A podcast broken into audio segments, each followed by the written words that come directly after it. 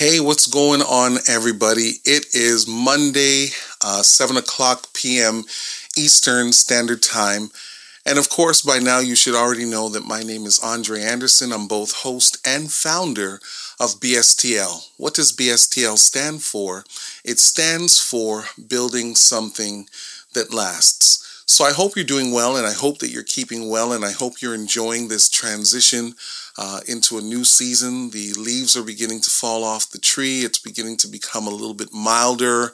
Um, and a whole bunch of other things. But for me, I'm I'm okay with that um, because at the end of the day, uh, I like spring and I like fall. So for those of you that are getting the winter blues, um, I wish I could help you, but I really can't. So, anyways, I want to jump right into our conversation uh, today. Um, I've got a really good friend um, on with us uh, today. We've known each other, I, I want to say, for well over 30 years. Um, the thing is, she looks a whole lot younger than I do, but um, well, I won't tell you how old I am in this episode because she's going to be really upset. Um, and we did have her husband on uh, previously um, on this when we met with uh, Sheldon Isaac. We're now going to talk to um, his wife. Catherine, are you there? I am here, Andre. And oh. yeah, I think we met back in high school, to be honest with you. That's right. It's, yeah. it's, way back in the West Hill days. Now everybody knows that you're a Scarborough person. Uh, so don't don't don't try to come on here and be all bougie and whatever not. Yeah, I guess that's not going to work out. so, uh, Catherine, um, as we are starting, um, uh, I'd love to, if you don't mind, start off uh, this conversation with you, maybe just sharing two things about yourself, uh, things that you might be willing to share uh, with those that are listening. Yeah, I guess the first I would say, because um, I think not a lot of people know this about me, but I am an introvert at heart. I mm-hmm. consider myself an extroverted introvert in that I can talk to anybody. Uh-huh. I can uh-huh. talk to anybody and I can talk your ear off. Yeah. But really i just want to be left alone. Like that's really the truth of the matter. And how i um recharge is by myself. Like even at home i have a family i have kids and they know that partway through the evening yes. I'm gone. I'm in my room I'm reading a book yes. i'm listening to podcast i'm cleaning in silence yes. or you know i'm watching a show by myself. This is how i function. Yeah. And i think just you know growing up in the church or growing up uh, in my career, I've learned to talk to people. Yes. And communicate with people so I can do that effectively. But really, where I get my strength from, my power from is like my alone time. So even though this conversation, we're going to hear a lot from you, and I know mm-hmm. you're not going to believe me, um, but I too am a really big time introvert. Uh, okay, sure. I, I, know you don't believe that. I mean, you know, you've known me for a long time and I can clown and be front and center. But if there's a way for me to just uh, be in my own little space, I kind of love that too. So, yeah. our, whatever. So we have one yeah. thing in common. Great. Um, so here's the thing. Well, not just one thing in common, but at least on the introvert thing. So, in our conversation today, um, in these series of conversations that I have been having, um, I've been focusing on with those that have come on the podcast on uh, this idea around difficult um, conversations. And I know in the world um, that you occupy um, professionally, cybersecurity, um, you know, you've got a whole bunch of educational pieces that are here. And I know if you'd like to, you can share that. I'm going to probably put it in with the blurb um, when I put up the post on LinkedIn as well. Um, but one of the, the, the things that I think leaders um, we um, they they struggle with is this idea around letting people go. Um, yeah. How yeah. do you tell somebody, you know, two weeks from now, tomorrow, next hour from yeah. now? Um, sorry, we will no longer need your services. So I thought it would be a great conversation for us to have. And maybe you'd just like to launch out and share a little bit about what you're doing professionally, because I think that's the bridge into the conversation. Yeah. Um, so I work in technology my entire career, 20 plus years. Yes, I'm aging myself as well has been in technology. And so, um, if you're keeping up with what's going on right now, you're seeing layoffs happening like every week. Yeah. You're probably seeing the big names, the Googles, the Apples, etc. What you're not seeing is the small companies that is just happening on a regular basis over the last year or so. Mm-hmm. And this is actually the second time in my career that I've had to like live through a season like this. Wow. Um, the first time was during the 2008 financial crisis. Mm-hmm. At that time, I was like a junior leader, mm-hmm. um, running a help desk, and part of my job was actually knowing at the beginning of the day who was being let go over the course of the day and you know assigning people on my team to shut down their accounts and things like that. Oh wow. And that, that was really stressful for me. Even though it wasn't me letting people go it was the knowing. Mm. the knowing was a lot. Like you know i'm going to see you. I'd go down to the tim hortons and there you are buying your coffee and i know today's your last day. Wow. that really really sucked. Right. And so this time being on and you know i've let people go over the course of my career yes. and usually that's a poor performer right and it's mm-hmm. it's not as hard to let a poor performer go because you, by the time you're letting them go you will likely have given them opportunities to improve sure yeah through one-on-ones and whatnot they kind of know they're not performing at the level you need them to and so by the time you get there it's uh you know we both know this was coming yes. kind of conversation right yeah. i don't blindside people ever so yeah you know this season is different Wow. This it's any and everybody. Right. Um, it's poor performers. It's the average performer. It's high performers. Okay. And um, the decision just to get to that point to say, okay, this person. Yes. That alone is a tough decision to make because you're literally looking at your team on a sheet of paper right. instead of the human beings themselves and saying, well, that guy can go. Well, that's hard. Yeah. And so for me, um, the knowing is still really challenging. I hate knowing in advance. And it's like, well, we're waiting for HR to put the paperwork together. So it could be a few more days. And it's like, well, I've got to talk to this guy for the next couple of days. I've been meeting with him this afternoon. Right. And just not, you know. And so I find that part really challenging. Yes. Uh, but in having the conversations itself, one of the things I make sure to do is be prepared. Mm. Really prepared for it. Um, I don't want to go in there without uh, go into that conversation without having all of the points that I'm supposed to share ready to go. And I need to know, especially I'm doing these things remotely now, by the way, because I work um, remotely. Yeah. So, so I got a, so so I, so I got a question, and I'm sorry to interrupt you. So I want to start off with the various levels, right? So I think okay. uh, to those that are listening, um, the average person and the person that is underperforming, I think people understand that. And it doesn't make the conversation um, easier. It's just that at least you've got a file that says so and so hasn't met the benchmark for right. the last right. two or three quarters. So let's yes. start off with the conversation for the individual that's doing well, but for whatever right. reason, the company has to let him or her go. What does that look like as you talk about being prepared? Like I said, being prepared in that I want them to understand this is not because of you and your performance.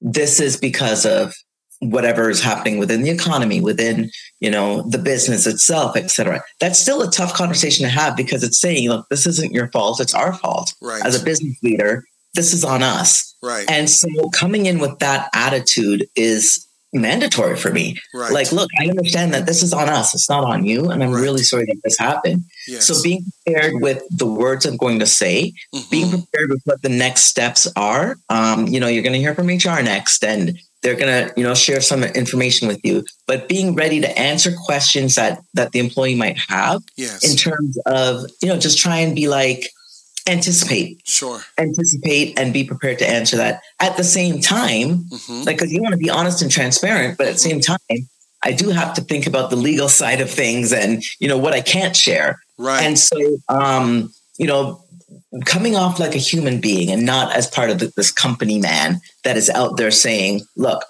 we're we're in a bad financial situation and we got to let you go. That's not that's not going to do it. You have to remember these are human beings. I don't always know everybody's life story. Not right. everybody. You don't know what it's meaning to them that um, that today's their last day. You don't have any idea what it means.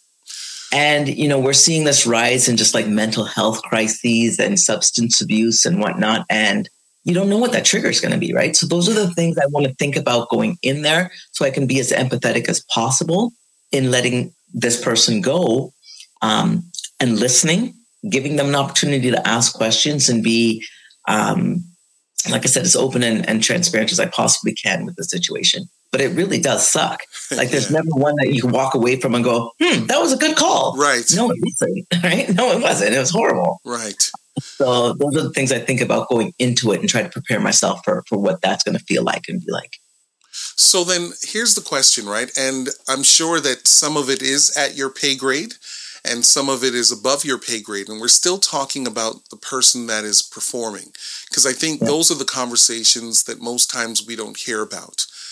Is there a way for you as a leader to help rescind um, some of those decisions, or by the time it gets to you? Because you know, one of the things I don't think it's fair um, is is this, Kathy, that because of where you sit, you are literally having a conversation. I would imagine from time to time um, that you don't want to have, and there's somebody else that has made a decision that you now have to roll out.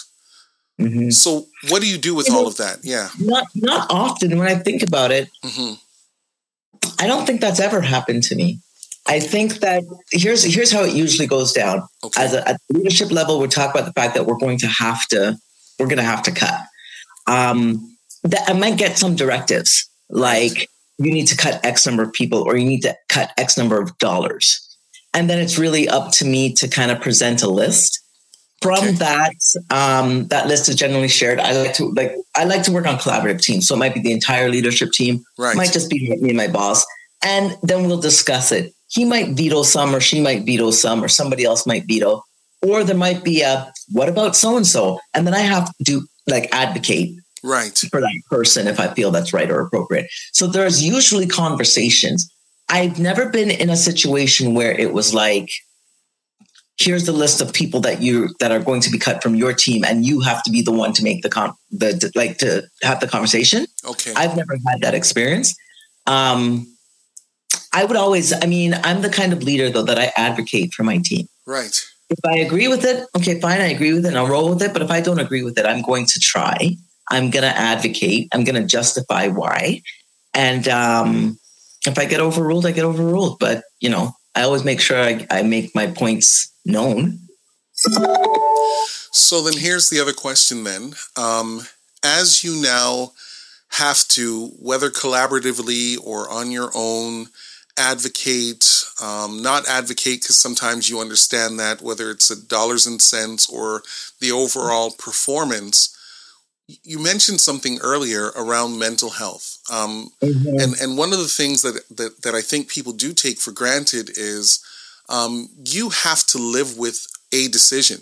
Um, once yeah. you get to your level of leadership, that's part of what comes along with it. That's part of why you get paid, um, what you get paid. You you have to live with that decision.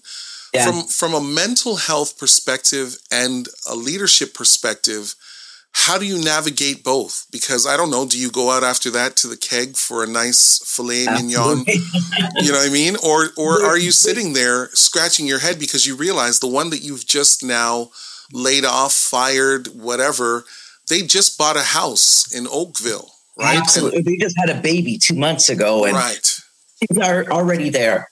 And um, you know, you do have to do that. And there are times, other times outside of laying people off that I have to play the party line, right? Where decisions made that I'm not necessarily happy with. Right. I have to deliver this message. Mm-hmm. And that's part of the role. So yeah, you you have to understand that this is it. Once I say these words, those are my words. Right. Going to have to stand by it. And um, you have to just kind of own that one way or the other right. and not go backwards. So yeah, absolutely you know, some days end with a glass, a bottle of wine being opened up. That's sometimes what it's got to be. But you have to not go back.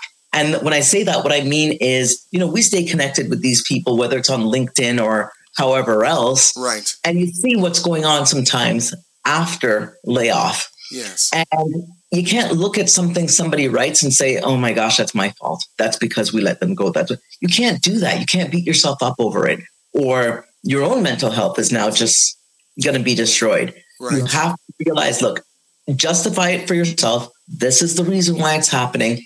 If you feel like you made a personal mistake that led to this, what's the lesson learned and how do, how do you prevent it from happening again in the future? Like right. that's the kind of thing I try to do yeah. so that I, I can't go backwards. I can't go backwards it would be devastating. Yeah. And so you just got to find it, justify it, you know, for yourself mm-hmm. and reconcile with that and move forward. Yeah, but here's the thing though, and, and and you mentioned this earlier in the conversation. So one of the things that will happen is maybe sometimes you get the email or the paper, um, soft or hard copy, it's on your desk and you've got to do something today maybe. But generally speaking, you do have um, the leverage of having to do this over, you know, a week or five days mm-hmm. or two weeks, whatever that looks like. How do you how do you go to work every day and say, hey, don't forget, uh, I need that document from you by five, knowing yeah. that you know, look, the bus is about to pull into the terminal, and this person is going to have to go. Like, how do you live with yourself? And I'm not saying that you're unethical, right? Because this is part of leadership. It's whether you sign up for it that way or not, this is what it is. But yeah. how are you able to con, you know, continue to be connected uh, to those individuals knowing that they are going to get walked out of the building? Yeah. Like I said, the knowing is the hardest part for me personally. I hate that part. I would rather just like don't tell me until the last second. I don't want to know. Right. But I um, what I do know as well though is that things can change. Okay. Things can change sometimes down to the last minute. Mm-hmm. And so for me, it's not done till it's done. Mm-hmm. And so while you're still employed with the company, yeah. I'm going to treat you like you're employed with the company. And that's what I do. Nice. I just kind of stick to work. I will book meetings even, or, you know, ask you for the thing that you said you were going to send or ask about certain things until it's done because I know it might sound cruel, but mm-hmm. I know change. Right. I've seen it happen right. at the last minute, the day before, the day of, where it's like, oh, pull the plug. We made it. We, we figured something else out. Right. And so I just do it until, you know, until it's done. And I will even say to people, like, I was hoping it wouldn't go this way, but, you know, unfortunately it has. Like, I, I never want to let anybody go unless it's, like I said, a poor performer where it's better for us to let the person go.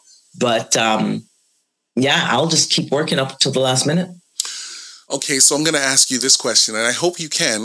Um, I know you can, but it's whether or not you want to answer this one. But this is going to be a tough one. So, as a woman of color mm-hmm. in the seat that you sit in, does it make it even more difficult for some of these mm-hmm. hard conversations?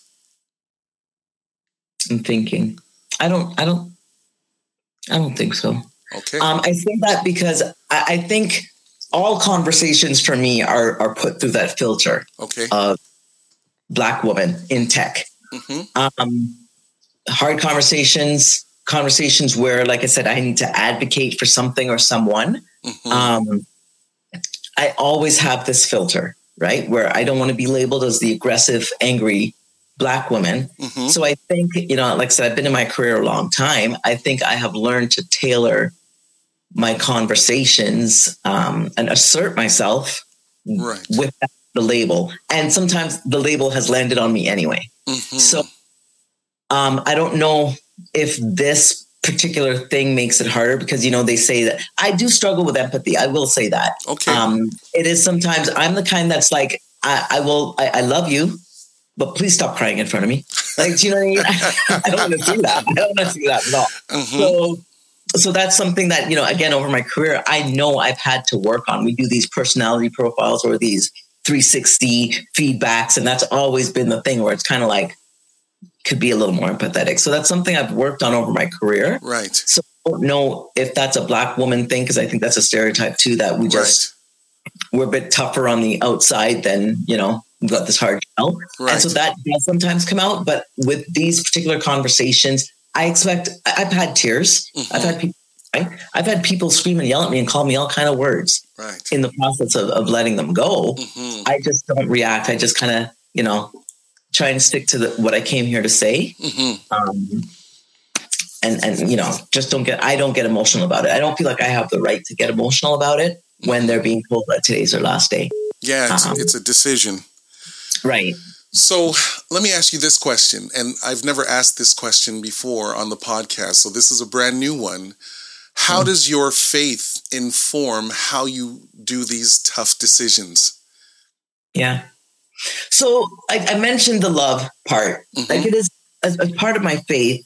I need to love people. And I do. I genuinely love people. Mhm. And I think that that, you know, coming from a faith that is about loving individuals, it allows me to see beyond the bottom line. yeah, If we're cutting because of cost, I get it. We have to cut. Right. But this is a human being and not just a line on a spreadsheet. Sure. Right. Yeah. And I can see beyond that. And I think that's how my faith helps me there. And also to, you know, to try and be that listening ear, even though I'm not always the most empathetic. I know people want to talk after. That sometimes people want to talk Yeah. and they just say what they want to say, not necessarily for me to respond, hmm But- what they want to say. And I think um, my faith has allowed for some of that too, to just kind of actively listen Yeah. without judgment Yeah. without I, I can totally get it i get it you just heard the news you didn't expect to hear today and you got to go home and explain this to your family Sure. you're going to offload on me right now Yeah. i can take that without judging you for those actions you know what i mean Yeah, and I would imagine that um, there is a a large piece there as both of us believe in God, believe in Jesus, right? There's this thing where grace, um, it's the thing that we talk about. We're consumed by it. We recognize that God gives us gives us that, and yet here we are as leaders having to make difficult decisions where we may be perceived as being uh, the antithesis as to what we actually believe based on what the Bible has to say. And that's okay. Because like you said, And- and you know- yeah, go ahead. I should add that prayer too was a big part of it. it's always a big part of it for me from the second i hear Yeah. this is what we have to do i start praying about it Yeah. i start praying for wisdom Yeah. Lord, help me to make the right decisions here. Help me to be open minded and to listen to what other people are saying and, and what's happening and to try and take, you know, I want to have the emotional side for the for the the staff, but I also have to think about the the, the future of the business right. and to just use wisdom and all of that. And then, you know, in preparation for the um, actual conversations, believe me, yeah. before every single one of those calls, Yes. I'm I'm sending it up to God again. Help me to just keep my cool, yes. say the right things, yeah. and deliver this message with empathy and with love. yeah. And um, you know, if I I don't do those, I worry that oh my gosh, I didn't pray about this. Am I making the right choices here? right. I think the thing has always been a big prayer for me. It's like I don't want to make decisions yeah. that have negative impact. I need God just talk to me right now and like work with me and help me to make those right decisions. Oh my goodness. Um, there's so many more things. And look, Kathy, you are going to have to come back. And I know you're busy, and I'm so grateful that you um, set aside the time. Because, you know, one of the questions um, that I wanted to ask sooner, but we went in a different direction, is the loneliness that goes Mhm. along with this part of the decision making process. Um, because there will be some that will look at you and say, Kathy, you would have known. And you had lunch with all four of us over the last three days. You know, I'd love to hear about that, and maybe we'll have to like hold that off until the next time because that may be the the, the, the part of the conversation that is as meaningful as everything else because the, there Mhm. is a there is a measure of loneliness that comes along with delivering hard decisions, especially when you have to let people go. But Absolutely. with that being said, um, I would love for you, if you can, um, to just summer, summarize um, what's the takeaway you want us to know? Because this is a leadership platform, right? So, what's Yeah. the takeaway um, around these difficult uh, conversations? Yeah, this is part and package of the leadership deal. And whenever people tell me they want to move into leadership, they want to move into management or whatnot, I always ask myself, ask them why. Like, Mhm, management is one of the most difficult jobs I've ever had in my life. mhm, Right? I'm good at what I do technically. I'm a techie. I'm great at that. I could have stayed in the tech field, yeah, pushing buttons, flipping switches, writing code, and I made this choice. And the hardest part of my job is people management mm, especially when it comes to either poor performers dealing with difficulties and having these tough conversations. yeah, I just want to say all the time to people if you're in leadership or you're, you know, you have you want to get into leadership, take this into consideration. yeah, Are you ready for this part of the the the the, the plan, this part of the job? Do have you worked on your empathy? Yeah, Right? I, I, have you thought about what it means to to actually um, have people's livelihood right, um, in your hands? yeah, And um, you know, that's kind of where I wanted to go with this conversation is that it's not all you know a nice a bigger paycheck and whatnot. yeah, that's not what it's about, right? It's Yeah. I have to deal with staff. I have these people literally in my hands, and like I said, just had a baby two months ago. Now what? yeah, Um, you got to make these tough decisions. So yeah. And you know what? Um, to the point, um, what people think leadership is, it's not. Mhm. Uh, you know, it's not the flex hours. It's not the ability to, you know, be on lunch a little bit longer. It's Mhm. this. I think this is where the rubber hits the road. It's the, the the part of your job that you don't love, but it's still part of the job description. Um, absolutely. Kathy, and thank the you. higher you Yeah, get, go ahead. sorry, Yeah, I go know ahead. you want to cut, but the higher you get up that ladder, the less you, that you're doing the part that you love. To be honest with you, Yeah. and the more that you're at the decision making phase and the people leading phase, and so you really have to take that into considerations when you're trying to move up, when your aspirations are leadership. Yeah. Oh boy, Kathy, we're gonna have to do this again because there's Mhm. more that I wanted to talk about, but we've run out of time uh, this week. We thank you for coming on and sharing some of your wisdom, and uh, we can't wait until next time. Uh, for those of you that are listening, look, we're having all conversations about uh, leadership. Um, and at the end of the day, sometimes it's not what you think it is, but it is part of the process. And if you feel like you're up to up to the challenge based on some of what Kathy has shared, then by all means go into that room and be encouraged because if God has brought you there, then He'll bring you through it as well. Um, but if you just want to be in there for the higher pay grade, I promise you, uh, it's a road that rarely has a lot of footsteps when you begin to turn around and look at what you've got to do. So choose wisely and choose accurately because you do hold um, people's lives in the palm of your hand based on the choices that you have to make. Until next time, uh, this is BSTL, Andre Anderson. And of course, if you want to have a broader conversation, BSTL Inc. 21 at gmail.com. Until next time, this is Leadership. Bye for now.